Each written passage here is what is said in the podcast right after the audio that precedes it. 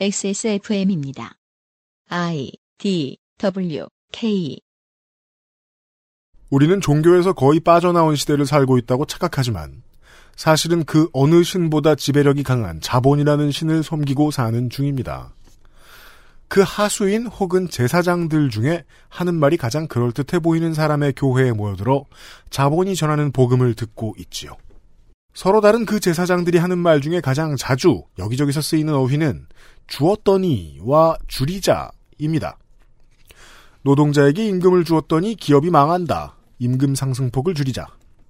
세수를 이용해 기초복지를 늘려 주었더니 해이해졌다. 복지를 줄이자. 대기업 노동자의 임금을 높게 주었더니 빈부격차가 심하다. 임금 상승폭을 줄이자. 최저임금을 늘려 주었더니 기업이 위태롭다. 임금 상승폭을 줄이자. 국가적 재난 피해자에게 관심과 혜택을 주었더니 이기적으로 구니까 관심과 혜택, 더 나아가서는 진실을 파헤치려는 수사도 줄이자. 네 옆에 사람이 직업을 가지면 너는 굶게 되니까 네 옆에 사람에게 주어지는 기회를 줄이자. 같은 다양한 활용이 가능합니다. 물론 결론은 이겁니다. 자본신의 노예인 너희들이 무엇을 갖게 되면 그건 너희 능력이 아니라 내가 베풀어 준 것이니 욕심을 내지 말고 스스로의 몫을 줄이고 옆 사람을 의심하며 옆 사람과 싸워라. 그리고 네가 만든 이유는 내게 바쳐라. 하지만 그 결론까지 얘기하면 사람들이 똑똑해져서 반발할까봐 주었더니와 줄이자만 자꾸 말해주고 있습니다.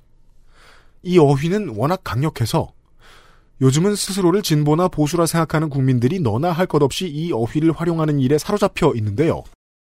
패스트트랙 전국을 보아도 마찬가지입니다.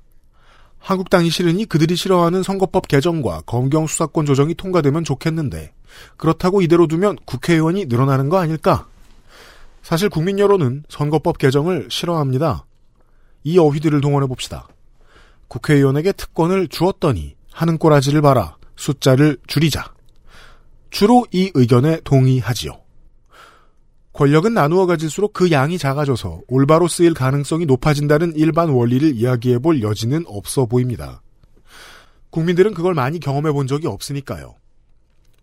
권력을 올바로 쓰는 입법 노동자도 꽤나 있지만 기자들은 그걸 보도하려 들지 않습니다. 국민들이 그런 건 안 읽는다는 핑계를 대고 싶을 겁니다. 여기까지는 진보정당이 주장하는 돌파해야 하는 현실의 벽이지요. 다만 안타까운 건 국민들이 왜 그럴까에 대한 더 깊은 고민입니다. 이미 우리는 지방 분권을 통해 권력을 나누는 실험을 엉성하게나마 했고 역시 잘하는 의원들이 하늘의 별처럼 많았겠지만 국민들은 지금의 예천군 의회 같은 한심한 사례들을 더 많이 기억하고 있기 때문일 겁니다. 뭐야 나눴는데도 나쁘잖아. 신문에 나쁘다는 얘기가 이렇게 많이 나오잖아. 아니야 권력을 잘 쓴 사례도 신문에 나와. 그래? 그런 건 안 읽었지. 자본신의 성서에 맞지 않는 내용이거든. 국민 다수가 이미 기억을 그렇게 만들고 있었는데 선거법 개정에 대한 국민을 향한 설득이 짧고 쉽게 될 거라고 생각하는 사람이 있다면 그 나이브함 또한 답답하기 이를 데 없을 겁니다. 주었더니와 줄이자를 온 세상의 제사장들이 수천만 번 귓가에 속삭여주는 세상에서 나누고 늘리자는 주장이 퍼지게 만드는 일은 결코 쉬울 리가 없습니다. 적어도 이야기를 듣고 정리해서 자본의 신을 피해서 무언가를 얘기하고 싶어 하는 사람들만이라도 내가 옳은 것만 말하고 나면 나는 옳은 사람이니까 됐다 하는 안일한 태도가 아니길 바랍니다. 그것은 알기 싫답니다.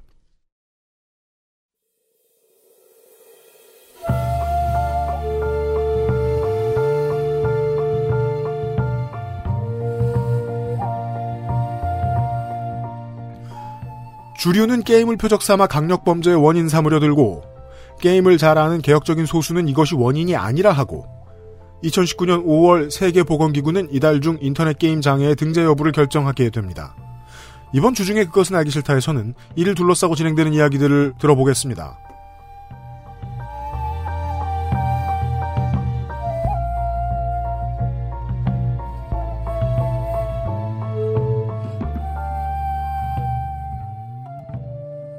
지구상의 청취자 여러분 한 주 동안 안녕하셨습니까? 예년에 비해서 월등히 좋은 공기질에서 보내드립니다.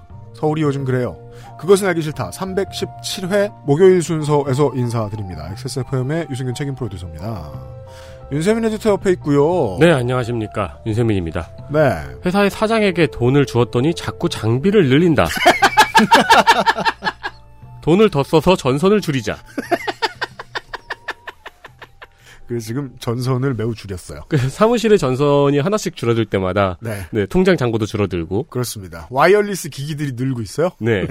저는 올 때마다 이런 게 팔아요? 라면서 그럼 저는 막 그 신나가지고 얼굴이 벌개져가지고 어렵게 찾았어. 그 회사 사장도 신기하더라고. 이거 사가는 사람이 있다고. 네. 하지만 완벽하진 않아. 네. 장비질도 하고요. 팟캐스트 전문 방송사 XSFM에서 보내드리는 시사 전문 팟캐스트 그것은 알기 싫다 317회 시작합니다. 아, 광고와 뉴스 roundup 이후에 오늘과 내일은 게임 얘기하는 시간입니다. 그것은 알기 싫다는 용산의 숨은 보석 컴스테이션 가장 수준 높은 가- 반려동물 간식 트루패밀리 강력한 체내 흡수율 평산네이처 야왕데이 야왕나이트 에어비타 더스트 제로에서 도와주고 있습니다. XSFM입니다. 우리 가족 관절 건강은 트루패밀리 말뼈와 horse meat 가장 수준 높은 반려동물 간식 트루 패밀리. 사랑하는 가족에게 트루 패밀리를 주세요. 초미세먼지까지 확실하게. 반가워 에어비타 더스트 제로. 지금 유리한 가격대의 부품, 지금 가장 핫한 하이엔드 장비, 아니면 고장 리포트가 적은 부품으로 이루어진 사무용 PC까지 당신이 찾는 데스크탑을 상담 없이 구입할 수 있는 기회, 엑세스몰에서 컴스테이션 이달의 PC를 찾아주세요. 주식회사 컴스테이션. 이달의 PC 분명히 제가 이달의 PC라고 이야기를 했는데요. 이달의 PC 광고 시간입니다. 어, 뭔 놈의 이달의 PC가 1년에 한 번 나오는지 모르겠습니다. 컴스테이션 사장님. 네. 네. 안녕하세요. 이달- 컴스테이션 이경식입니다. 이달의 PC 뭐예요? 어, 저희가 참 진짜 어려운 게요. 뭘 하소연하면서 시작하시는 거야? 바꿔드리고 싶은데 네. CPU가 올라가면 그래픽 카드가 떨어지고 그래픽 카드가 올라가면 CPU가 떨어지고 막 메모리 떨어지고 막 이래서 네. 눈치 좀 보다가 이제서야 겨우 나왔습니다. 일단 네, 가정용, 사무용 모델 싼 거 있는데 그거는 뭐 걱정할 필요 없을 테니까 넘어가고 비싼 것들이 좀 있네요. I5 저희가 음. 이경식 special이라고 이름을 지어봤어요. 네, 아주 이름을 왜 그렇게 지었죠? 컴스테이션 special로 해주시지? 제일 비싼 거에 이경식 special이라 그러면 안 사고 싶어 하실 것 같아가지고. 예. 아, 아무튼 네. i5 i5 계열 제품 요번에 이제 그 CPU 인텔 거 이제 넣었고요. 네. 그, 그 인텔 CPU들을 원하시는 분들이 많다 보니까 다시 안정됐나 보네요. 아닙니다. 아직까지 금액은 조금 안정된 건 아니고요. 근데 요새 원체 아시다시피 지금이 이제 컴퓨터를 사야 될 적기라고 말씀드릴 수 있는 게 메모리가 금액이 많이 떨어졌습니다. 이럴 때 이제 컴퓨터들 많이 좀 사셨으면 좋겠고요. 네, 100만 원대 초반인데 이제 16기가가 되는군요. 네, 16기가의 그래픽 카드는 무려 1660 6기가가 들어갑니다. 네. 그리고 어. special은요. 어, special은 gaming 아, special. 완전 하이엔드 9900K네. 좋은 거네. 네, 9900K입니다. 네. 9900K의 그래픽도 2070 들어가고요. SSD도 M2로 500기가 넣습니다. 메인보드도 Z390 계열 넣었고요. 네. 이거 뜨거워서 네. 쿨러 좋은 거 들어가야 될 텐데요. 아, 원래는 수냉으로 작업을 해야 되는데요. 네. 수냉으로 작업하게 되면 금액 변동이 조금 있을 것 같아서 음. 공랭으로 했는데 공랭 저희도 작업 여러 번 해봤는데요. 네. 뭐 크게 개의치는 않는데 어 나중에 오버클럭 하실 거다 뭐 순행으로 작업하고 싶다 이러면은 어 저희한테 따로 연락을 주시면 그 부분에 대해서 상세하게 설명드릴 수 있도록 하겠습니다. 알겠습니다. 이번에는 그래도 램 때문에 가격 걱정 좀덜 해도 된다 이거죠? 지금 약간 좀 불안정한 게 환율 때문에 네. 환율이 많이 오를 거라 지금 예상이 되어서 음. 지금 그래픽이라든가 나머지 오늘 이제 7일부터 아마 금액 올랐긴 했거든요. 네. 메모리는 아직까지 지금 금액이 되게 낮아요. 혹시라도 지금 메모리 부족하시다고 생각하시는 분들은 음. 이럴 때 이제 메모리들을 하나씩 장만해 주시면 좋습니다. 아, 컴퓨터 새로 살 거 아니더라도 네네 기존 대비 지금 한 4만 원 정도 금액 떨어졌으니까요. 4만 원이면은 네 진짜 그 독국물도 먹는 시대이기 때문에 무슨 소리야? 네 이럴 때 이제 메모리 업그레이드 해, 해주실 타이밍인 것 같으세요. 알겠습니다. 알겠습니다. 네. 새 이달의 PC가 나왔다는 사실을 알려드립니다. 110만 원대의 이경식 special로도 모든 게임을 즐길만 합니다. 컴스테이션 사장님 고마워요. 감사합니다. 늘 네. 건강하시고, 네, 꼭 감사하다고 말씀드리고 싶어서, 싶어서요. 누구한테? 들어서. 아 진짜 알았어요. 저희도 저 스튜디오 저소음 PC 만드 만드시느라 고생하셔가지고 고맙습니다. 아, 네, 아니, 당연히 저희가 해야 될 본분이라 생각하고 있습니다. 덕담 여기까지 할게요. 이경식 사장님. 고마워요. 네, 감사합니다. 이달의 PC 광고를 들으신 바 뉴스 roundup 시간입니다. 뉴스 roundup History in the making. 제일 중요한 게 전선이 교착 상태가 된다라는 거거든요. 한쪽이 옳은 것 같고 한쪽이 틀린 것 같은데 그래도 그 전선이 계속 오래 가면 오른쪽과 그른 쪽이 사라지게 된달까요? 그런 현상이 있습니다. 그 주변에 그 이윤을 향해서 들러먹는 사람들이 꽤 나타나기 때문인데요. 그런 비슷한 얘기가 오늘 전편에 흘러넘칩니다. 내일하고요. 뉴스 라운드업입니다. 네, 도경환 주 말레이시아 대사가 부하 직원에게 폭언 등 갑질을 했다는 혐의가 있어 외교부가 인사혁신처에 중징계를 요청했습니다. 늘 있는 일입니다.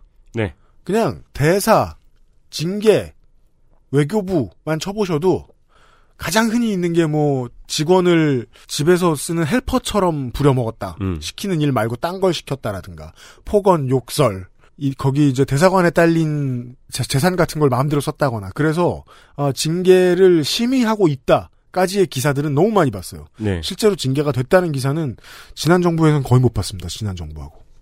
네, 외교부는 올 1월에 도대사에 대한 감사를 진행했고요. 그 결과 제기된 의혹 중 일부가 확인됐다고 밝혔습니다. 징계안은 중징계안이니까요. 파면, 해임, 강등, 정직 등이며 120일 내에 징계위원회에 회부될 예정입니다. 그렇습니다. 정말로 그 이명박근혜 시절에 정말 징계를 받았고 막 언론이 관심을 가졌고 외교부에서도 이걸 뭐 무겁게 생각하고 있다 사과도 하고 제대로 상황 파악도 해보고 이랬던 거 딱 하나 있었습니다. 아, CNK 카메룬 다이아강산 주가 조작 사건. 그게 이제 그 김은석 대사라는 사람이 있는데 그 사람은 국가대사가 아니라 에너지 자원 대사예요. 사실상 이거는 그 사자방 비리에 해당되는 문제였었어요. 그 사람은 이제 징계가 됐죠. 네. 그런 일 말고 이런 일들은 징계를 받은 적이 없어요. 그러니까 외교부 관료가 비교적 철밥통이었다는 소리를 제가 지금 드리고 있는 건데요. 이 사건을 보면요. 그전하고 다른 점이 있다면 중징계 요청안을 인사혁신처라는 곳에 넘겼습니다. 지금. 인사혁신처가 뭘까? 그전에 못 들어봤던 이름인데. 네, 예. 이게 뭔지가 중요합니다. 박근혜 정부가요. 공무원 연금 개혁을 할 때 그 대대적으로 언론전을 펼쳤습니다. 네, 국민들이 공무원을 미워하게 한참 만들던 시절이 있었어요. 그죠? 그렇죠. 예.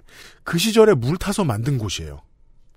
어, 삼성 출신 인사가 처장으로 최초로 발탁됩니다. 그래서 그때 언론에서 어떻게 헐도록 빨아줬냐면요. 민간에서 들어와서 공무원들을 휘어잡겠다. 이런 얘기를 했었어요. 근데 정작 했던 거는요. 기업이 하는 거랑 똑같은 취업박람회 같은 걸 되게 화려하게 만들어줘요. 그래서 박근혜 대통령이 좋아하는 막 사람 많은데 마실 나와가지고 사진 찍히는 거 있죠. 그런 거 할 자리를 마련해주고 그랬었어요. 그건 뭐 공공기관 취업 박람회예요? 맞아요. 오, 그런 걸 되게 예쁘게 만들어서 박근혜 대통령이 나와서 웃으면서 뭐 이거 어떻게 하는 거예요? 이, 런 거 잘 만들어주고 이거 있- 박근혜 대통령 되게 좋아하는 거 있잖아요. 네. 그런 거나 해줬어요. 공공기관은 안 그래도 사람들 몰리고 취업 잘 되는데. 근데 그곳이 어, 이번 정부 들어와서 마치 그 박원순도 청계천은 계속 복원해야 하듯이 네, 성격을 바꿔놨습니다. 말 안 듣는 고위 발- 관료를 소관 부처 대신에 벌 주는 곳으로 바뀌었어요. 제 식구 감싸기를 차단한 거군요. 이곳이 강력하게 쓰일수록 사정이 잘 통한다는 의미가 되도록 만든 건데요. 이게 잘 안 나오는데 언론에. 따라서 이곳의 사정이 잘 될수록 현 관료들은 더더욱 현 정부를 싫어하게 될 겁니다. 네, 네. 이런 것들을 보여주는 흔적들이 간혹 나옵니다. 인사혁신처를 검색해 보시면 아마 뭔가 기사들이 나올 겁니다. 제가 이제 이 사건을 조금 더 찾아봤을 때는 매일경제의 기사였는데 문재인 대통령이 임명한 특임 대사에게 징계를 요청한 거는 뭐 청와대에 대한 외교부의 반항이다라는 식으로 해석을 해놨더라고요. 네. 그 웬일로 거기가 대통령을 빨아줘? 하고 물어봐야죠. 네. 키워드는 인사혁신처고요. 네, 한국일보에서 조현병 등 중증 정신질환 치료에서 예산 확대와 국가 책임제를 도입해야 한다는 목소리를 기획 취재로 실었습니다. 음. 기사에서 한국의 1인당 지역사회 정신건강 예산이 65달러라면서 고소득 국가의 평균 평균치인 80달러에 못, 미, 못 미친다는 점, 그리고 미국과 독일 등 선진국은 300달러가 넘는 예산을 쓰고 있다고 전했습니다. 어, 또한 이 예산도 환자의 사회 진입에는 거의 쓰이지 않고 있다고 전하고 있습니다. 네. 장수시대에 당연히 정신질환 보건 예산이 늘어나는 건데, 한국은 아직 문턱에도 못 들어왔거든요. 그 정신질환 관련 보도 중에 한국어로 된 보도 중에 읽어도 될 만한 취재 기사가 나왔습니다. 음. 그래서 소개를 해드려야지. 추천을 해드립니다. 한국일보의 정신질환 보건 예산 부족 관련된 기획 취재를 한번 찾아보세요. 이거와 관련해서 우리가 뭐 조현병이라든가 이런 얘기 한 적 없잖아요. 우리 방송에서. 네. 보고 있으면은요, 우리 사회가요, 케밥집에 큰 고기 있죠. 네. 도니엘인가? 그, 그거 썰듯이 구성원 하나하나 이렇게 탈락시키면서 커뮤니티를 겨우겨우 유지해 나가는 모습을 되게 잘 보여줘요. 맞아요. 정신질환 관련된 보도들을 보고 있으면 특히나 그렇습니다. 그러니까 헐리우드 영화 같아요. 그, 그 시즌의 악역. 네. 그러니까 이게 문제니까 그러지 말라고 성질 내고 싶은 사람들도 있을 거예요. 케어를 더 해야 되는데, 그러니까 아무튼 당신들이 이런 걸 지적하는 건 잘못됐다. 근데 그러지 말자고 성질내는 기사도 있는데요. 그거 말고요. 그 안 그럴 방법을 언론인만 쓸 수 있는 방법으로 이렇게 취재해 놓은 경우들도 있어요. 아, 이렇게 잘 찾아나간 기사, 기자들의 기사를 간혹 추천해드리고자 합니다. 한국일보의 취재 기사 한번 확인해 봐 주시고요. 네, 하나만 더 하죠. 네, 조선일보에서 문무일 검찰총장이 수사와 종결을 구분해야 한다면서 검경 수사권 조정에 반대 의사를 밝혔다는 내용을 전했습니다. 네. 이어서 키워드만 말씀드리자면은 공룡 경찰, 검사 2만 8천 명, 또 하나의 공룡 공수처 등의 단어를 써가며 옛날식 반대 기사를 썼습니다. 공룡. 이런 말 되게 많이 썼고요. 네. 조선일보 관련된 기사를 보면요. 검사가 경찰에까지 이런 권리를 확대해주면, 권한을 확대해주면, 지금 검찰의 검사 숫자보다 10배, 15배 이렇게 많은 2만 8천 명이 된다. 네. 검사 2만 8천 명이나 되는 게 좋으냐. 이런 말을 해요. 네. 예. 이게 이제 intro에 제가 말씀드린 문제예요. 주었더니 줄이자 이론이에요. 현재 검찰이 제가 아는 바로는 2,300명이 좀 안 되나 그렇습니다. 그게 늘어난다라고 자꾸 겁을 주는 거예요. 이 권한을 주다니. 음. 예. 나눠주면 줄어든다 뭐 이런 개념을 빼고 설명하죠. 이, 이런 거 당신들 꼴 보기 싫잖아 검찰. 그게 늘어난다니까? 그 조선일보가 생각 생각하다가 시장에 새로 내놓은 어휘가 검찰 2만 8천 명 론이라고 저는 보이거든요. 네. 앞, 이거를 그 뿌려지면 앞으로 효과가 있을지 없을지 모르겠는데 아무튼 이렇게 하라고 검찰과 보수 정당에 교시의 형태로 기사로 내보낸 것 같아요. 이 말을 쓰면서 국민들을 겁나게 해라. 약간 아무래도 니네보다는 우리가 잘해 라면서 근데 이게 그 흔한 방식이에요. 자기들을 미워하게 함으로써 자기들의 권력을 공고히 하는 조선일보의 방식입니다.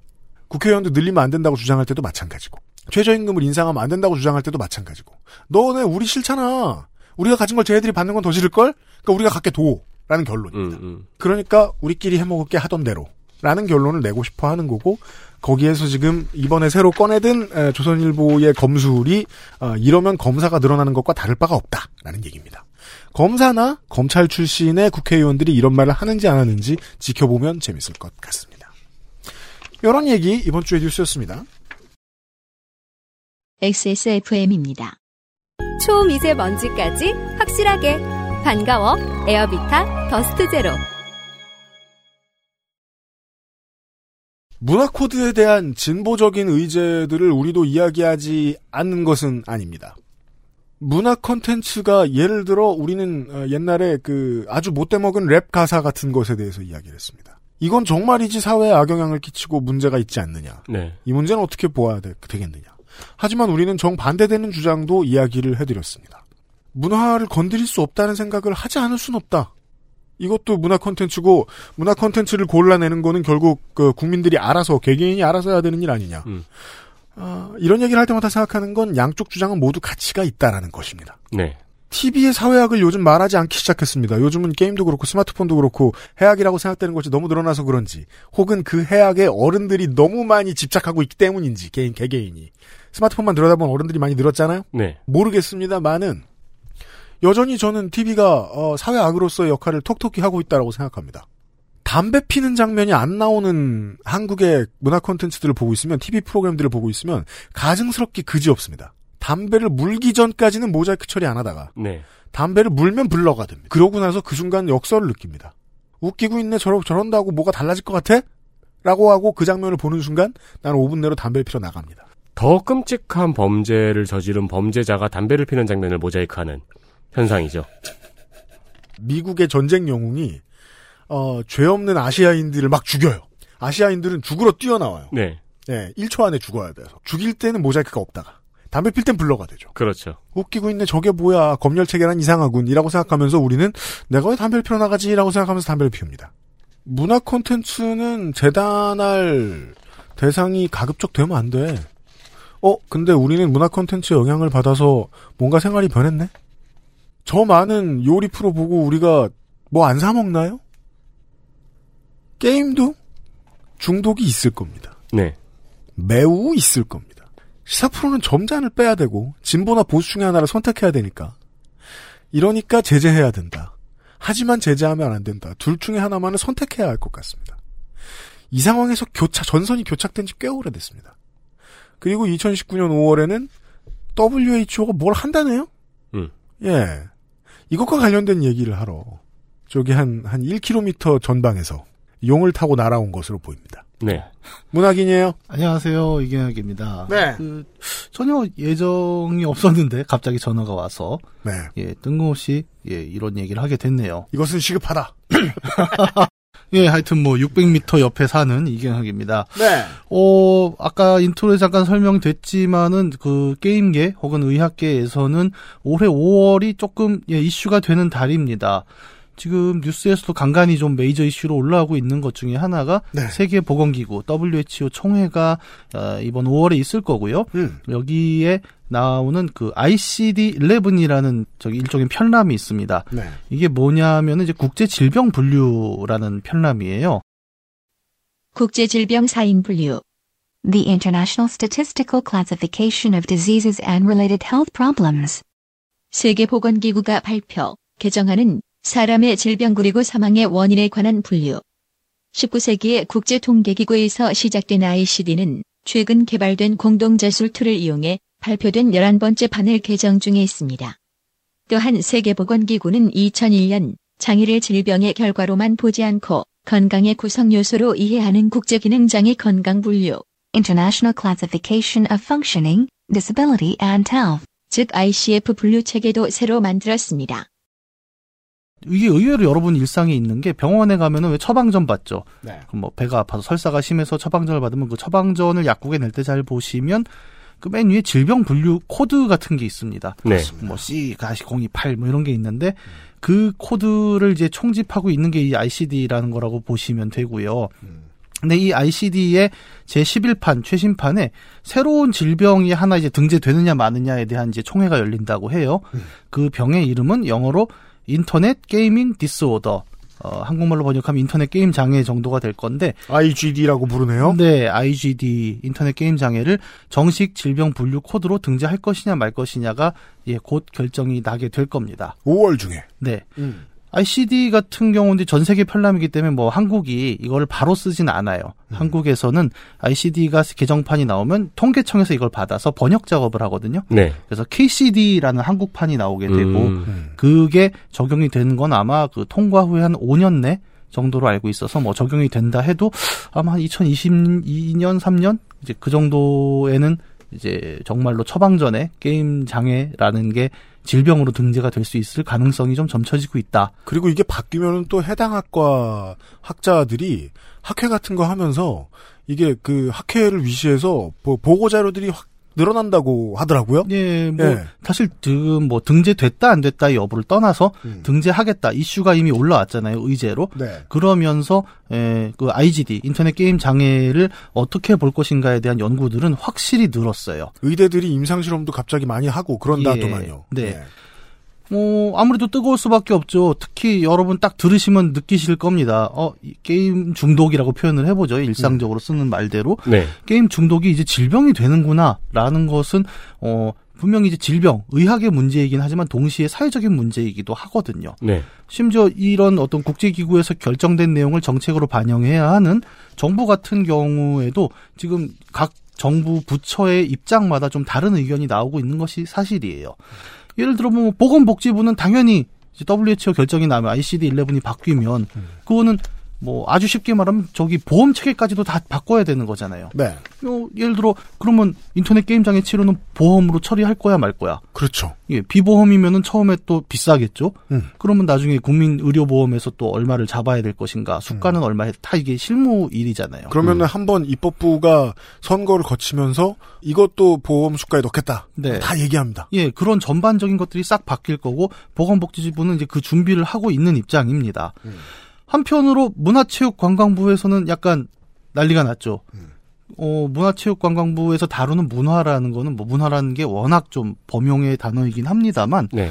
어, 조금 더 커- 아까 문화 콘텐츠라는 표현을 썼잖아요. 네. 어느 정도 산업에 가까운 문화고 그렇죠. 예를 들어 문화 콘텐츠, 그러니까 문화체육관광부에서 콘텐츠로 다루는 산업 중에 가장 수출 매출 볼륨이 큰 것은 게임이거든요. 박근혜 정부가 그렇게 케이팝 케이팝 외쳤지만 네. 사실 말도 안 됩니다. 비교만 하면 한 버는 오- 돈으로 오- 놓고 50배 넘어요, 정말 네. 수출액으로 네. 치면. 근데 그거를 거기에 이제 질병이라는 게 더 씌워진단 말이야? 라는 입장으로 문체부는 굉장히 좀 크게 어 이건 이렇게 가면 안 된다라는 반대 입장을 강하게 좀 드러내고 있는 편이에요. 전체적으로 행정부는 그 양가적인 감정을 가진다기보다는 두려움 쪽에 더 가까워요. 네. 왜냐하면 국가 산업이 되게 큰 산업이 걸려 있으니까요. 예. 병두병인데 일단 네. 그거부터 급해요. 네. 그래서 이 문제는 좀 되게 복합적인 문제로 나오는 거죠. 예를 들어 당장 산업계도 그렇습니다. 한국에서 게임 산업이 갖고 있는 이제 비중도 결코 작은 편은 아니지 않습니까? 성남의 복지가 굉장히 좋은 이유 중에 하나는 거기에 있는 게임사들이 세금을 엄청 내기 때문이죠. 그렇습니다. 엄청나게 돈을 법니다. 많은 게임사들이. 네. 그런 어떤 산업적인 이슈 때문에 사실 게임사들도 이 이슈에 대해서는 약간 민감하게 반응을 할 수 있겠지만 별 얘기는 안 해요. 이거는 또 어떤 맥락이 있냐면 어 실제 중독이라는 것이 처리가 됐다 하더라도 지금 게임에 정말 얼마나 영향을 미칠 것인가는 또 다른 문제입니다. 왜냐하면 어 뒤에서 좀 더 설명을 하겠지만 아마도 게임 중독이라고 표현되는 것은 대부분 청소년 혹은 어린이에게 집중될 거라는 예상은 가능하니까요. 그리고 또 성남과 용인의 상당수 업체들이 이제 그 중소기업은 중견기업이 됐고 네. 중견기업 일부는 준대기업이 됐고 예. 네. 그렇단 말이에요. 네. 그래서 세금 받는 지자체와 국가 입장에서도 큰 손이셔. 아, 그럼요. 예. 게임사는 뭐 사실 워낙 또 그동안에 쓴 이미지가 있지 않습니까? 그러니까 쟤네 맨날 저런 게임만 만들면서 라는 상황 속에서 이렇게 입장을 크게 내긴 좀 어려울 겁니다. 그렇습니다. 어쨌든 산업계도 영향이 있다라는 말씀을 하나 드리는 거고 아까 얘기한 대로 뭐 보험 체계 쪽에 변동이 있다면은 뭐 금융에도 저, 저는 적지 않은 영향은 있을 거라고 보고 있고 그러니까 한마디로 하나의 질병이 그 코드화가 된다는 건 이제 정식으로 질병에 등재된다는 얘기거든요. 네. 게임 중독이라는 현상이. 네. 근데 이게 질병만의 의미를 갖고 있는 것은 아니다라고 아까 말씀을 드렸고 질병 코드가 하나 정식화되면서 발생할 수 있는 여러 가지 문제들에 대해서 산업, 문화, 보건, 그다음에 정책, 제도가 다 각자 각자의 입장에서 뭔가 이 변화에 대해 대응해야 한다라고 좀 입체적인 현상으로 나타나고 있는 게 2019년 5월에 WHO 게임 장애 등록에 관련된 국내 이슈들이죠. 그렇답니다. 제가 맞은편에 앉아 있다가 옆에 앉아 있으니까 좀 외로우시죠? 어 이게 되게 어 그러네요. 그러니까 여러분 몇 번 방송 들어보셔서 아시겠지만 이게 정말 수족관 분위기거든요. 아쿠아리움. 저그 밖에서 나를 보는 것 같아요. 저 창문 때문에. 네. 근데 앞에 사람이 없고 창문만 있으니까 정말 그 수족관에 그 이너 아르바이트 있죠. 왜. 네. 이러고 있는 것 같아요.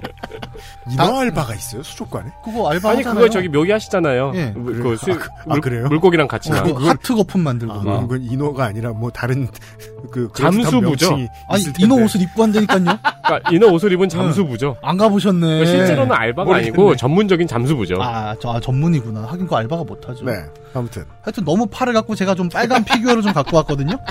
좀 이제 색이 좀 맞죠? 네, 여기- 저 레닌하고 게바라를 갖다 놨어요. 네, 레닌하고 체 게바라 인형을 어, 빨간색이라고 가져왔어요. 네, 확장공사 기념이라고 가져오셨는데 이 사람들은 사상만 빨갛고 생긴 거는 다 다른 색깔이네요. 아 이게 또 나름의 다양성이죠. 뭡니까? 예, 아무튼 딴 얘기를 좀 했어요. 네, 그- 누군가는 민주당이다. 어, 누군가는 또 뭐라고 불렀더라? 이케아다. 음, 덴마크. 네. 네. 어, 저는 블루보틀이라고 하지만 유면상 PD는 블루클럽이라고 부르는 XSFM의 새 스튜디오에서 전달해드리고 있습니다. 네.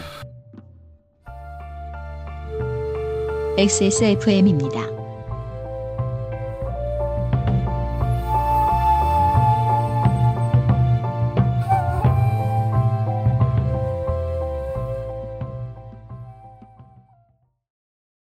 건강기능식품 광고입니다. 야왕 테이 에? 뭐요? 야왕 나이트 효소 반응 공정 ECS 공모 에? 그게 무슨 야왕 테이 야왕 나이트 평산 네이처? 살짝 항의할 때도 크게 한 소리 할 때도 하고 싶은 말이 많을 텐데 다 알아듣진 못하는 집사들의 선택 더 많이 알아보고 꼼꼼히 챙겨서 트루 패밀리 가장 수준 높은 반려동물 간식 트루 패밀리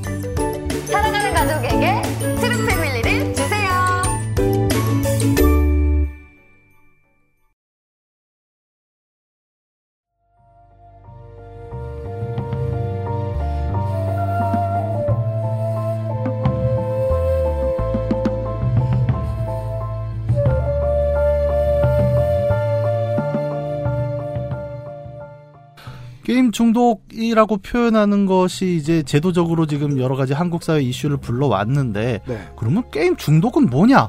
라는 얘기를 이제 조금 더 해볼 필요는 있을 것 같습니다. 네. 이 얘기가 어려운 얘기는 아니죠. 게임 중독이라는 걸 뭐 꼭 어떤 학문적으로 정의를 해야 되느냐? 라는 의문도 저는 충분히 있을 수 있다고 봐요. 그 시쳇말로 그냥 친구가 밥 먹고 게임만 하고 이런 친구들 굉장히 많습니다. 그럼 걔들로 게임 중독이라고 부를 게임 중독이라고 할 거예요. 저도 제 주변에 그런 친구 하나 있습니다. 제가 모 대학원 예, 심지어 학생회 임원을 하다가 어느 날부터 한 두 달간 학교를 안 나와서 음. 아, 찾아보니 PC방에 두 달간 박혀 있어 갖고 아 그렇죠. 예, 잡으러 다니고 주변에는 그런 친구들이 하나씩 있어요. 제 친구도 옛날에 리니지 시절이 또 저는 고등학교 때였으니까. 예. 그때 뭐 학교 자퇴하고 이런 친구들 많이 있거든요. 그냥 저 30대 넘은 다음부터는 친구들하고 오랜만에 만나서 얘기해 보면은 회사마다 한두 명씩 게임하다가 뭐 회사 빼먹었다거나 네. 아니면은 게임하다 돈 날려서 그 돈 빌리러 다녔다거나 그죠, 그죠. 런 친구 그런 동료들을 봤다는 사람들이 있었어요. 저희 게스트 중에서는 이제 덕질인이 있고요. 예. 그렇죠. 그, 저, 만약에 등재가 되면 잡혀갈 사람들이 몇 있습니다. 네. 어, 저도 뭐 학교 다닐 때는 한 학기 정도 휴학하고 그냥 저 스타 한참 하던 그런 시절이 있었어요. 그런 사람들을 우리가 보통 뭐 게임 중독이다라고 표현할 수는 있습니다. 저는 그 표현이 틀렸다고 생각하지는 않아요. 뭐또 비유적인 측면에서는 누구나 할 수 있는 표현이죠. 완벽한 정의만 놓고 아무나 쓸 수 없는 단어는 아니라는 거예요. 예. 그런 거를 뭐 예를 들어 UMC를 보면서 저 사람 신발 중독자다. 얘기할 수 있잖아요. 그럼 저는 뭐 아니라고 말할 수 있나?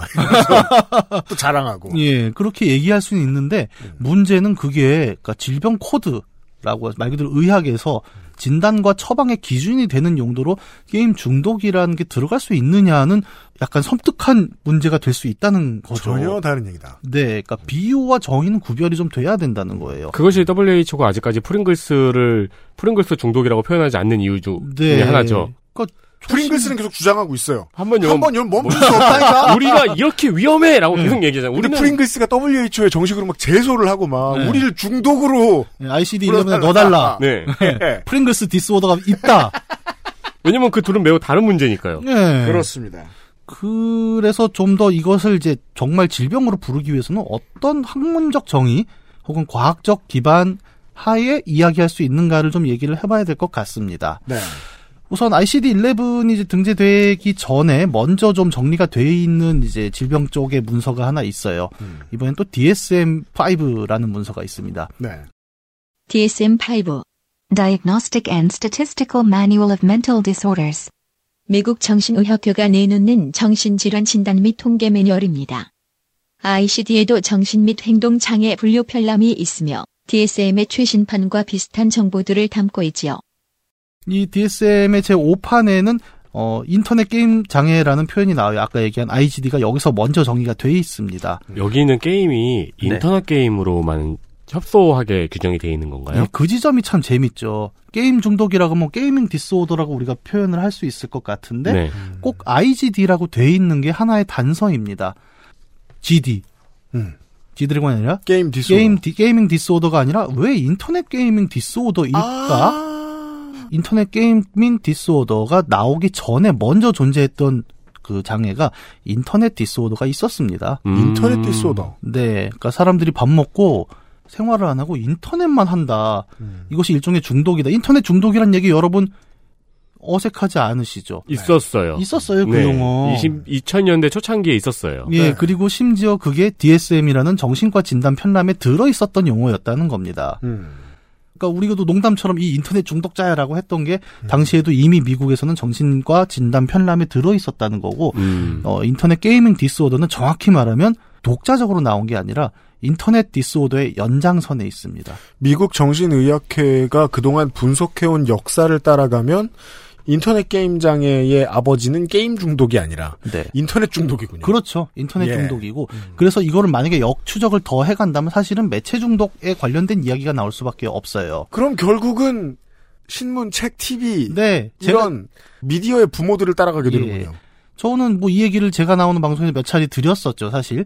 뭐 TV가 바보 상자였던 시절이란 이야기도 했었고 네. 그 TV가 밀려나면서 뭐 인터넷 중독이란 개념 나왔고 이런 식으로 계속 미디어를 따라가는 어떤 중독의 개념들은 늘 존재를 했었고 미국 정신의학회는 그걸 연구해 온 거군요. 네, 네. 그리고 저는 이런 연구는 충분히 할 수 있다고 봅니다. 그냥 우리나라 저 경찰이나 언론의 접근이랑 다르네요. 네, 네. 그러니까 사람들이 어, 매달리는 이유는 뭘까는 의학자들은 당연히 의학의 관점에서 접근을 할 수가 있다고 봐요. 어, 예를 들어 미국에서 처음엔 그랬겠죠. 80년대 밥 먹고 늘 소파에 앉았고 TV만 보는 사람들. 네. 이 사람들은 왜 이런 거냐? couch potato. 그럼 그거 분명히 분석할 수 있을 겁니다. 다만 이제 TV가 이후에 새로 나오는 매체들을 따라서 계속 사람들이 거기에 매달리다 보니까 계속 그 매체를 따라 연구는 이루어져 왔겠죠. 음. 음, 뭐랄까요? 1980년대에 보면은 컴퓨터 오래 쓰는 직종들이 있습니다. 컴퓨터 프로그래머들이었죠, 당시에는 주로. 네. 그럼 컴퓨터 프로그래머를 위한 10계명, 이런 거에 보면 한 5, 6번 항목에 보면 테트리스 좀 그만해라 라는 표현이 있어요, 그때도. 음, 음, 그래요? 네네.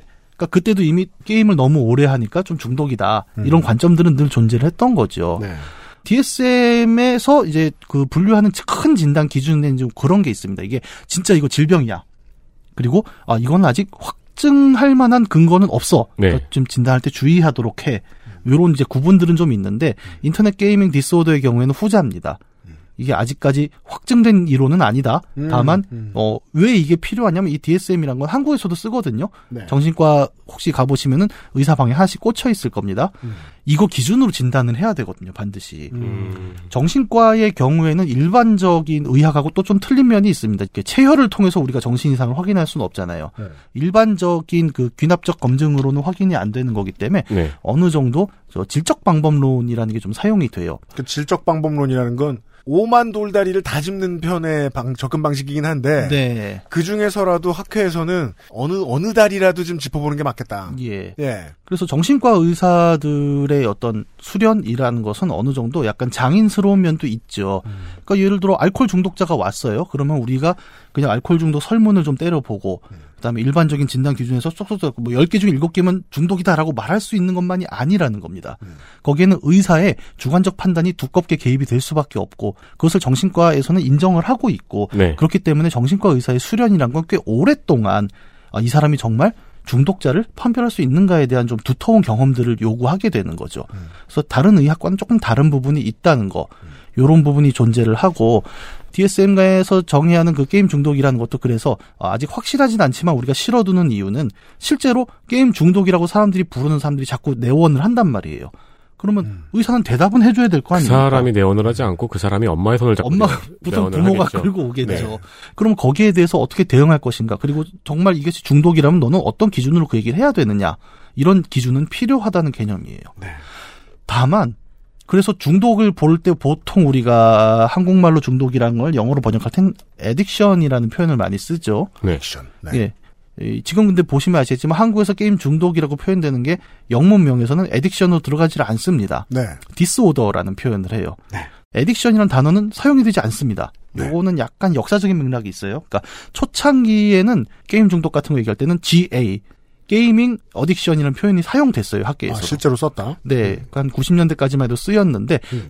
기존의 중독, addiction이라는 것이 약물 중독이라고 하죠. 그렇죠. 그걸 이제 물질 중독이라는 표현을 쓰는데 네. 어, 이 물질 중독에 가까운 것으로 봤는데 음. 최근에는 물질 중독에서 행동 중독이란 게 빠져나옵니다. 어, 알코올 중독, 그다음에 니코틴 중독 같은 건 말 그대로 약물에 의해서 물질적으로 뇌에 영향이 가는 거고. 뭘 많이 잡사서. 네. 근데 행동 중독은 그렇게 그 신경 수용체에 직접적으로 영향을 주는 것이 아니더라도 그렇죠. 특정한 행동에서 그 행동에 대한 보상이 빨리빨리 들어올 때 어 내가 행복해지니까 그 행동을 반복하게 되는 형태로 나타나는 게 이제 행동 중독이라고 정의가 되고 일상에서 평범한 사람들이 시민들이 이야기하는 중독이라는 단어는 정확히 연구하는 사람들이 보았을 때는 어딕션이 아니라 디스오더라고 봐야 된다. 예, 그게 네. 이제 최근 한 20년 사이에 바뀌어온 게임 중독에 대한 입장의 가장 큰 흐름이죠. 왜냐하면 어딕션은 화학적인 무언가의 의미를 담고 네, 있습니다. 네, 그렇습니다.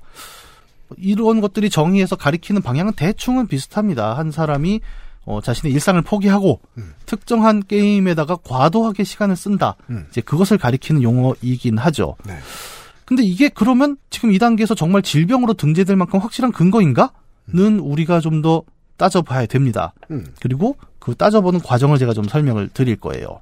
그 사람들이 관심을 가지게 된 건 분명해요. 네. 그거는 현상적으로 그런 사람들이 정말 많다는 얘기긴 해요. 국제 질병 편람에 네. 계속 등장하고 그 이전에 정신의학회 미국이지만 정신의학회에서는 이것을 미디어와 관련지어서 장애를 네. 관련된 장애를 오랫동안 연구해온 바가 있고 네.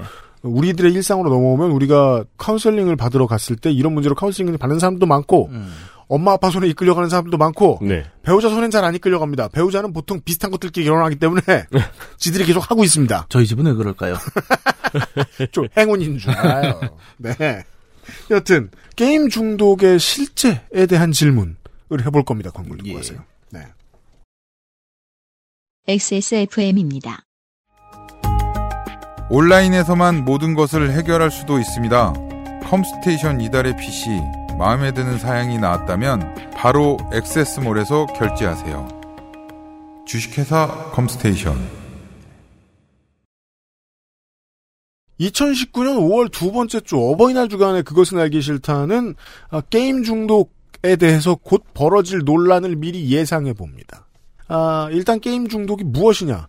중독이라는 단어는 이렇게 쓸 수도 있지만 민간에서는 이렇게 쓸 수도 있지만 의학에서는 그렇게 쓰지도 않 쓰진 않는다. 그리고 연구는 계속해 왔다. 예. 왜냐하면 이제는 임상 기록들이 꽤 쌓였을 테니까 전 세계에서. 예. 예, 예, 예. 아, 게임 중독이 그러면 있는 거냐, 없는 거냐, 음. 라는 것도 의사 선생들마다, 학자들마다 의견이 다를 수도 있고요. 뭐 이경영 문학인과 함께 하고 있습니다. 예, 현대의 그 어떤 과학적 개념이라는 거는 어, 어떻게 수학처럼 1 플러스 1이 2다라고 이렇게 똑 떨어지는 개념은 아닙니다. 어, 우리가 수능 때 많이 본 책 중에 그 토마스 콘의 과학혁명의 구조라는 책이 있죠. 음. 거기 보면 왜 패러다임 얘기를 하잖아요.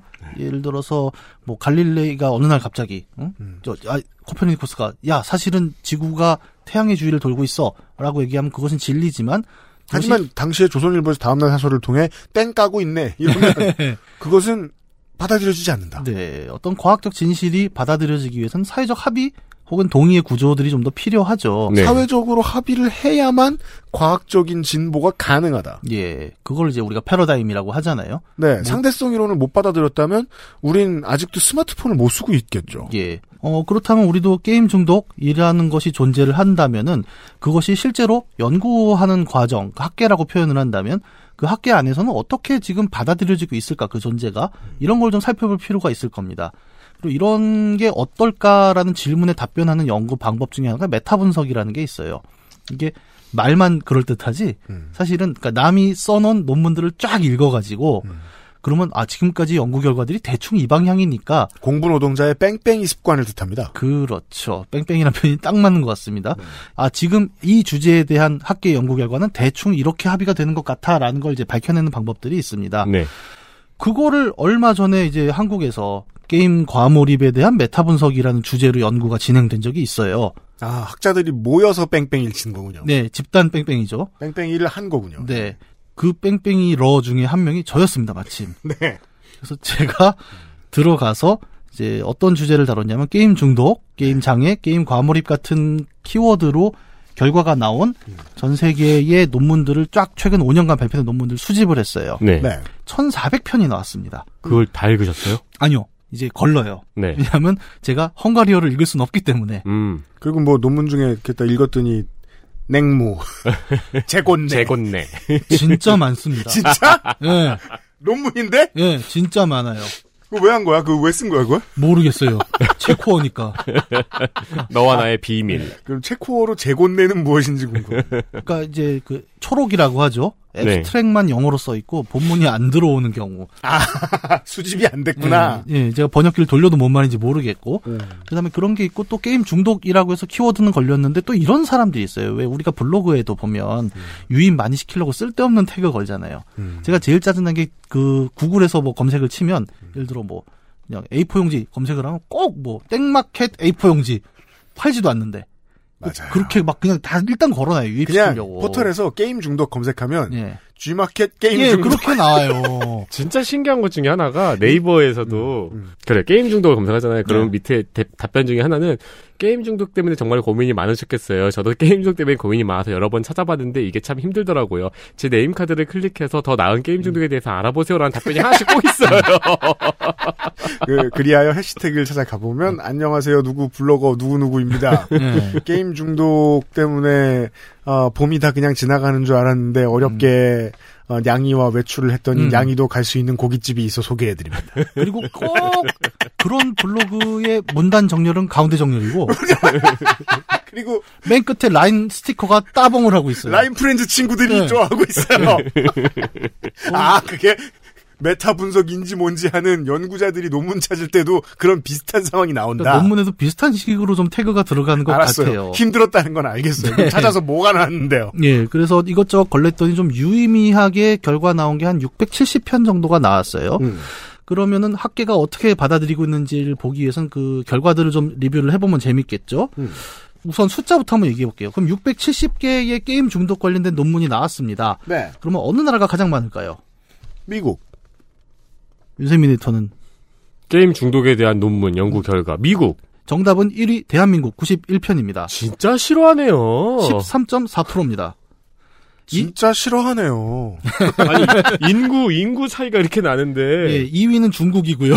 중국은 많으니까요. 네, 중국은 85편, 그 다음에 미국이 83편으로 3위, 독일이 64편으로 그러게요. 4위 정도. 인구 대비 지금 여기 인도가 안 나와 있으니까 중국과 인도는 연구를 하지 않는다. 네, 그렇게 나올 수 있죠. 한국은 근결하게 연구하고 있다. 예. 제가 그래서 그 혹시나 싶어서 그 인구 100만 명당 논문 수는 어떨까 계산을 해봤어요. 진짜요? 네. 예. 1위는 아 노르웨이입니다. 노르웨이가 인, 100만 명당 논문 편수가 1.87편인데 음. 노르웨이 인구는 500만 명이에요. 네. 그래서 조금 작죠. 아, 인구수 때문에. 네. 2위는 인구 5천만의 대한민국입니다. 네. 인구 100만 명당 1.76편. 지금 이 두 자료만 들어봐도 아실 거예요. 최근 5년간 나온 게임 중독 논문 중에 한국의 편수가 굉장히 높다는 겁니다. 지금 이 인구 100만 명당 논문 수를 발행한 국가의 순위를 보고 있는데요. 네. 5위 그 5위까지 나와 있는데요. 노르웨이, 대한민국, 핀란드가 있어요. 네. 이거는 프로 e스포츠로 넘어가도 강국들이네요. 네. 그러니까 저변은 넓은 나라들에서 네. 이런 연구들이 이루어지긴 한 네. 모양이네요. 그 중에서도 한국은 약간 압도적이긴 하죠, 지금. 그러게요. 그 인구수나 이런 거에 대비해서는 굉장히 압도적이에요. 음. 근데 이제 그, 그러면 어떤 분야에서 이런 연구들이 이루어졌나를 좀 살펴보면은, 음. 예, 의학학이 대부분입니다. 그러니까 600편 정도의 논문에서 이제 중복을 포함을 하면은 한 450편 정도가 다 의학학 쪽에서 나오는 논문이에요. 음. 근데 아까 제가 서두에도 말씀드렸지만 이 현상이 이제 질병으로서의 관점도 있지만 어떤 사회 현상으로의 관점도 있는데 네. 사실 그 부분은 크게 지금 학계에서는 다뤄지지 않는다는 점이 하나 밝혀집니다. 의학으로만 많이 다뤄진다. 네, 그것도 이 의학 논문의 대부분은 상당 부분은 한국 에서 나온 의학 논문입니다. 음. 그래서 보통 우리가 그런 거 있잖아요. 왜 해외 자료 검색 이런 거 하면 reference에 뭐 어, 출처하고 저자 이름을 적어 놓잖아요. 네. 리, 킴 엄청 나옵니다. 그렇죠. 네, 한국 논문들이 굉장히 압도적이라는 거예요. 게임 중독에 대해서. 음. 그러면 이제 이런 논문들이 전체적으로 게임 중독이란 개념을 어떻게 보고 있느냐를 보는 게 굉장히 중요할 겁니다. 670편 중에 크게 나눠봤어요. 게임 중독이란 개념을 받아들이고 동의하는 논문과 어, 이 개념은 아직까지 나는 납득할 수 없어. 혹은 좀 더 세세한 분석이 필요해. 이렇게 OX 퀴즈로 한번 정리를 해볼 수 있다면 460편, 한 70%의 논문은 어, 동의를 하고 있어요. 이거는 전 세계에서요. 예, 제가 모은 그 논문 네, 중에서는 네. 재곤내 빼고. 네, 네. 그 대부분은 그러니까 이 개념을 받아들인다는 겁니다. 근데 이제 학술 논문은 그런 게 있어요. 하나의 개념을 받아들인다는 거는 아, 이것이 존재한다는 전제를 세우고 연구를 한다는 거예요. 그렇겠죠. 예, 그래서 어 그렇지 않은 이상 이게 존재하지 않는 이유를 연구를 일부러 했을 테니까. 네, 네. 그걸 받아들였다는 건 이미 아 이 개념이 있다라고 정의를 하고 갔다는 음, 논문이 네. 한 670편 중에 450편 정도가 된다는 거고 가장 많은 논문을 낸 한국의 경우에는 그 동의 비율이 90%를 넘어갑니다. 아, 그러네요. 네. 한국과 중국의 논문들은 90% 정도가 이걸 아, 게임 중독은 있다라고 동의하고 있고 네. 미국이나 독일의 경우에는 55%, 60% 현저히 차이가 나네요. 네.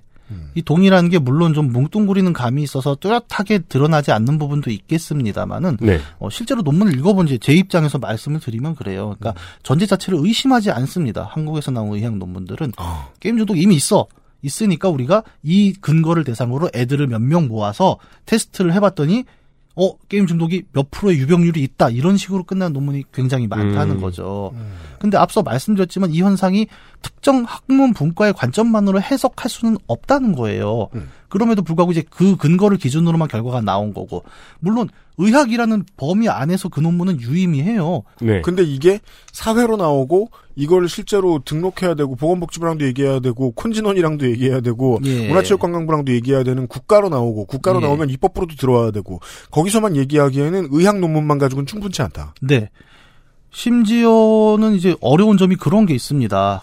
어떤 하나의 현상을 중독이라고 표현하기 위해서는 가장 중요한 게 척도라는 개념이 필요해요. 척도? 예. 그러니까 뭐 알코올 중독이나 이런 것도 마찬가지인데 하나의 중독 대상자를 놓고 이제 인터뷰를 하겠죠. 그러면 네. 이 사람이 어디부터가 중독이야? 그 단계가 있을 거 아니에요. 네. 그러면 그거를 이제 레벨 1부터 10까지 쭉 세워놓고 그렇죠. 이 중에 이제 몇 개가 포함이 되면 어, 중독으로 진단 내릴 수 있어라는 기준이 있어야 될 거 아닙니까? 무슨 말씀 하시고 싶은 건지 알겠어요. 네. 딱 떨어진 주- 기준이 없는데 이런 게 있다라고 정해놓고 한 논문이 너무 많다는 것도 어? 좀 앞뒤가 안 맞. 아닙니다. 기준이 꽤 명확하게 있어요. 이제 그 기준 얘기를 드릴게요. 미리 말하지. 아, 해보세요. 네. 네. 그 기준이 사용되는 기준이 척도가 당연히 있어요. 왜냐하면 이거는 뭐 그 논문 쓰기 기초잖아요. 음. 그래서 게임 중독이 뭐냐, 얼마나 저기 어디부터 중독이라 얘기할 거냐 사용되는 척도가 굉장히 제가 다 조사를 해본 거죠 또 네. 그러니까 어떤 척도를 가장 많이 쓰냐라는 조사도 필요하거든요. 네. 조사를 했더니 IAT라는 척도가 나왔습니다. IAT. 네, 이거는 또 뭐의 약자인가 음. 살펴봤더니 Internet Addiction Test입니다. 좋, 좋습니다. 어, 그러네요. 인터넷 중독 테스트예요. 음. 아까 addiction 안 쓴다더니 척도는 또 addiction이 아, 들어가네요. 이게 이제 설명을 들어볼게요. 먼저 첫 번째 주의해야 될 거는 게임이란 단어가 없습니다. 지금 이 척도에. 네. 음. 인터넷 중독 척도고요. 음. 이 척도가 언제 처음 나왔나 보면 1998년에 영이라는 학자가 처음 제시를 했어요. 음. 98년. 인터넷 대중화에 첫 발을 떼던 시기입니다. 네. 이 척도는 인터넷 중독을 가름하던 척도였습니다. 이 척도를 기준으로 현재 많은 의학 쪽의 논문들이 게임 중독의 유병률을 체크하고 있어요. 음. 이 척도를 제가 좀 읽어드릴게요. 이게 여러분 뭐 심리 검사랑 비슷한 문항에 대해서 답변하는 거거든요. 음. 자, 1번 문항 들어보세요. 한번 여러분 같이 한번 체크해 보세요. 이제 게임 중독에 대한 어, 여러분의 실제 게임 중독 여부를 체크해 보는 거죠. 알았어요. 1. 마음 먹은 것보다 더 오래 인터넷을 하게 된다. 예. 네. 답, 답하자 그래. 2. 인터넷으로 시간을 보내느라 다른 일을 소홀히 한다. 네. 3. 가장 친한 친구와 놀기보다 인터넷 하는 것이 좋다. 아니요. 예. 4. 인터넷, 잠깐만. 어, 계속 가봐요. 그 가장 친한 친구가 인터넷이라서 그 어, 어폐가 있긴 해요. 제가 저 대상을 잘못 잡은 것 같기도 하고, 예. 예, 예. 예. 4. 인터넷으로 새로운 사람을 사귄다. 아니요. 아니요. 아, 옛날에 해봤는데 아 라고. 아니, 아, 인터넷으로 사귄 사람하고 20년째 친구이긴 한데요. 네. 여러분은 아싸 FM에서 진행하는 예, 시작의 수다를 듣고 계십니다. 어, 이런 식이에요, 다. 오, 인터넷 이용 시간으로 가까운 사람들이 불평한다. 아니요. 예. 제가, 아, 이거 더 못 읽겠어. 계속 해봐요. 예, 공부나 일을 하기 전 이메일부터 확인한다. 예. 일을 하려면 이메일을 확인해야 되는데. 다 이런 식이에요. 이거 항목 잘못. 어, 이것도 생각해야 돼. 항목이 이상하진 않나. 예. 예. 인터넷 때문에 학습 능률이 떨어진다. 예. 아니요. 우리가 학습을 평소에 안 해서 그런 것도 있어. 인터넷으로 학습을 하잖아요.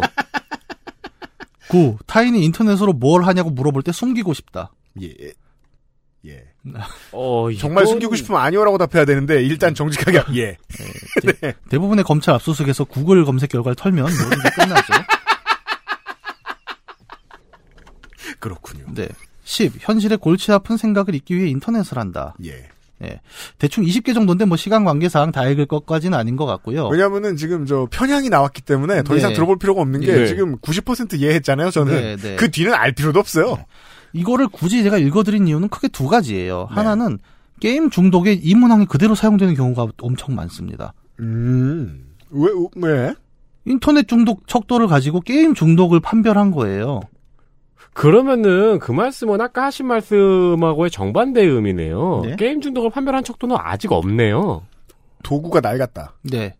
근데 너무 낡은 도구는 보통 잘못된 도구잖아요. 네. 아니 애초에 그러니까 게임 중독을 체크하는데 인터넷 중독 척도를 갖고 오는 것 자체가 사실은 굉장히 좀 불합리한 부분이에요. 예를 들어 어, 이런 식으로 바꾸긴 하거든요. 근데 어, 여기서 인터넷이라고 제가 썼던 단어들을 다 게임으로 그냥 바꾼 겁니다. 아, 이건 트랙터가 뒤에서 따라오는데 소도로 빨리 가라고 뭐라고 하고 있는 거네요. 빨리 가려고 네. 밭을. 이거는 그 그렇게 하면은 사실은 그러니까 과학적이라기보다는 그냥 귀에 걸면 귀걸이에요. 예를 들어 제가 1번 문항 바꿔볼게요.